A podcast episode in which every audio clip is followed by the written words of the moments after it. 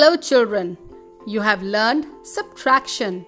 You have seen that it is useful and great fun. I am Rakhi Singh, your teacher from the Indian school. Remember, subtraction is the opposite of addition? It is taking away a smaller amount from a larger amount. Say 6 minus 2 is equal to 4.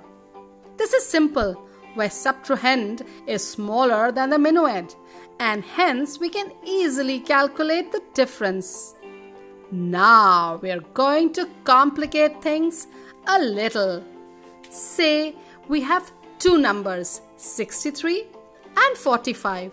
We will write 63, which is the minuend, on top, and below it 45, which is the subtrahend. As we can see, 3 in the units place is smaller than 5. How do we subtract? What do we do?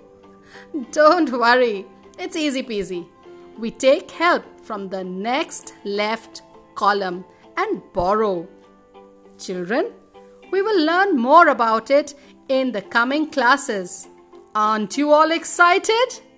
See you in class.